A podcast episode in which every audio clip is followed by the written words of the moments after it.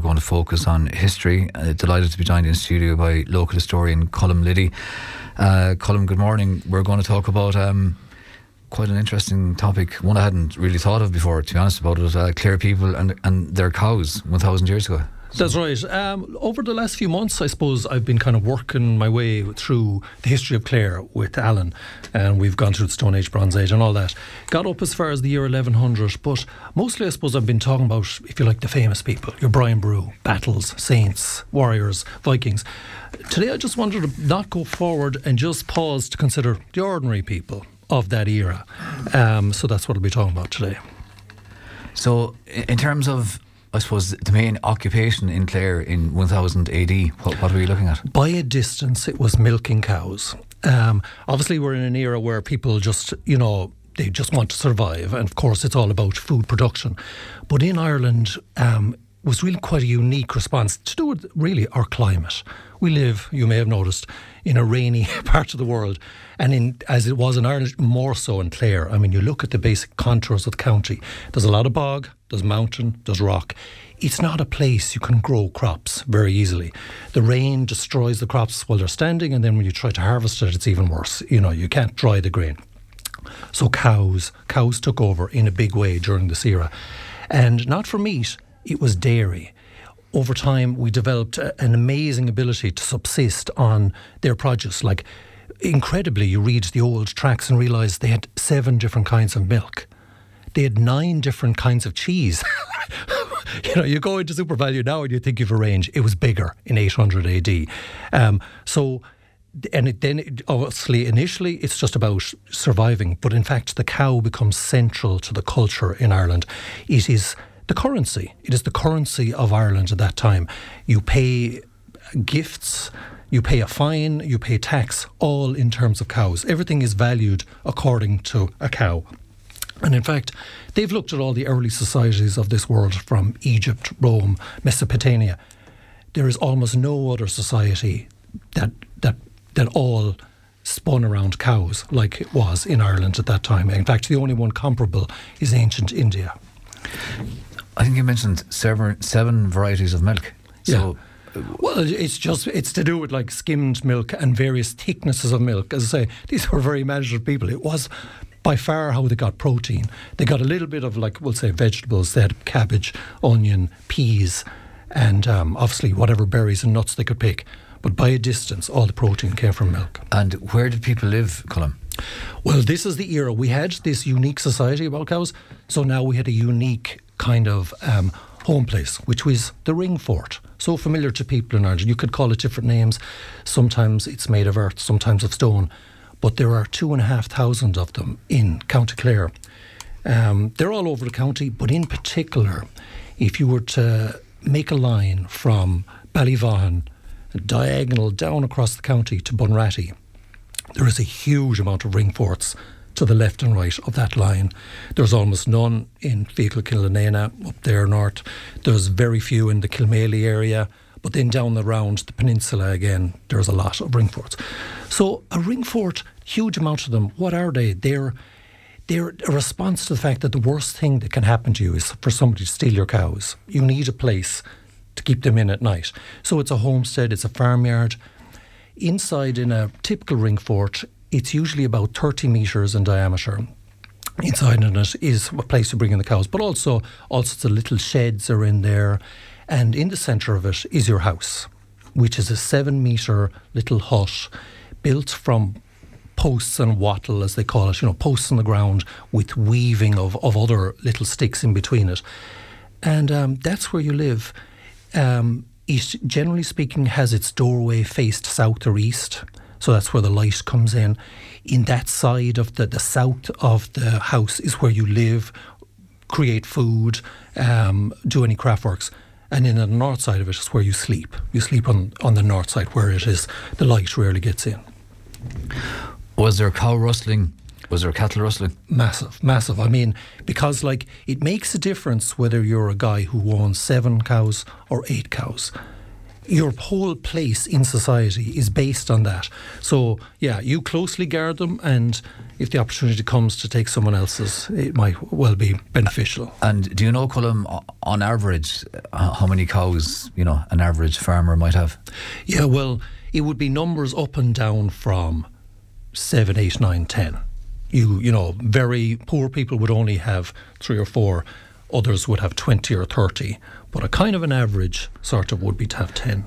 And how, how much would they have their own land, or was it like shared land, or what way did that work? Okay, so the the ring fort is the centre of your farm, and yeah, you you own land. We'll say the first thing that you own is the bit just outside it. You have a little garden. You, the first distance outside it is defined as the length you can throw a spear how that's you build fields around the diameter of that distance, and then the next bit out is defined as the length in which you can hear a cock crowing. So, however far that is, that is the distance out that your next, you know, barrier all around. So that is all your land of the family. The family that lives within a ring, ring fort is called the Muintir, and it means it's a three generation family it's obviously the grandparents, whoever's alive, still alive, the family, the nuclear family, the parents and their children. Generally speaking, they will have a foster child. Society at that time, you to toughen boys up, you kept them at home till they were seven, and then you fostered them out to somebody else from seven to at least fourteen or seventeen. And and would you see your child in, in that seven year period? You would, yeah. They they wouldn't be too far away oftentimes, and it could be even that it's somewhere within the extended family, like the mother's side of the family would take him. But generally speaking, he lives away from home at least throughout those teenage years. And did the same happen to girls? No, less so. Um, it was more just to do with boys. Um, they generally stayed at home because there was a massive amount of domestic activity. You're taking all this, the, the, you know, the raw material is milk, but you're turning it into all sorts of other milks, cheese, butter, and of course the, the girls are involved in that. Um, in terms of how people lived, Colm, what was an average an average day like? So I suppose most of the time they're working on all of those things, and of course they have to be out in the fields tending it. They have a certain amount of a garden, you know, as I say, with the local things. But um, I just came across it's an interesting part of um, history because it's the first time we have written accounts. Other than that, before that, it's all archaeology. Now we have really detailed accounts, and I came across this little gem in the laws of that time. They tell you what to do in every kind of situation, but one of them is when the man of the house is sick and he's in his house recuperating, and it tells you how to act and how to, you know, make a nice kind of surrounding for him. Um, but it says that when he's recuperating, do not admit to the house fools, lunatics, or enemies. No games are played in the house. No tidings are announced. No children are chastised. No men or women come to blows. No cries of victory. No dogs are set fighting. No pigs squeal. so telling you what you can't do kind of tells you what they normally do. That's what's going on. And I wonder what constituted a fool. Indeed. Has it changed? I'm st- I think we've possibly said so much of it you feel is still there, that, that this kind of behaviour, or possibly slightly less coming to blows, you know. Uh, the wider landscape, Colm. The wider landscape is the ring forts, of course, are not laid out in any kind of random way. If you stand in a ring fort, particularly when they were all there, and I mean, quite a few of them probably have been destroyed in most recent years with bulldozers. But when you're in a ring fort, you can see loads of other ring forts. Um, all of the ones around for defence purposes, particularly at night when they would have had fires. You can see others. And generally speaking, the ring forts nearby are of your wider clan. They define it as the Derbfine, and they mean by that everybody who shares a common great grandfather.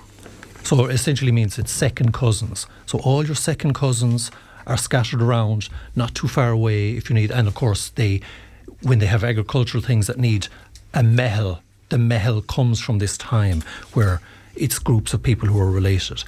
Out past then where the farmlands are, you very quickly run into wilderness. A huge part of Clare is still forested or just scrubby bog.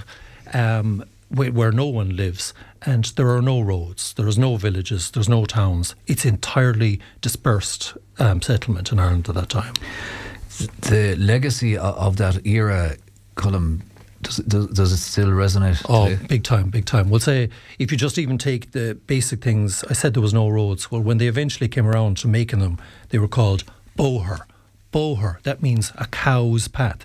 So the very definition of our roads is where you take cows um, to bring them from A to B. Secondly, we are, if you look it up, pretty much the best country in the world for being able to drink our own milk. Drink milk. Because lactose intolerance in Ireland is extremely low. Only 4% of the population have it. Globally, that's 65%. But it all dates back to this era when we lived practically on, you could say, nothing but.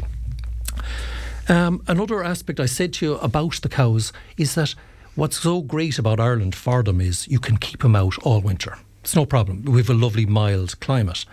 But um, what you tend to do is mine the fields nearby, your, your ring fort, and send them away for the summer to the kind of wilderness grounds of Clare. And one of those is around the area between Kilmaley and Inagh, Mount Callan. It's a boggy, kind of wild place. Historically, that's where so many of the cows in Clare spent their summers on holiday. And interestingly, although it's been forgotten, that whole lifestyle, it's still there in the townland names. I only the other night looked it up on the map, and here are some townlands in that area, just between Kilmaley and Inagh. Bula Vaughan, Bula Naroda, Bul Tiag, Bully Bryan, Bully Duff, Bully na Cleric, Bully na Knockane, Bully na Slag Bully, Clun Bully.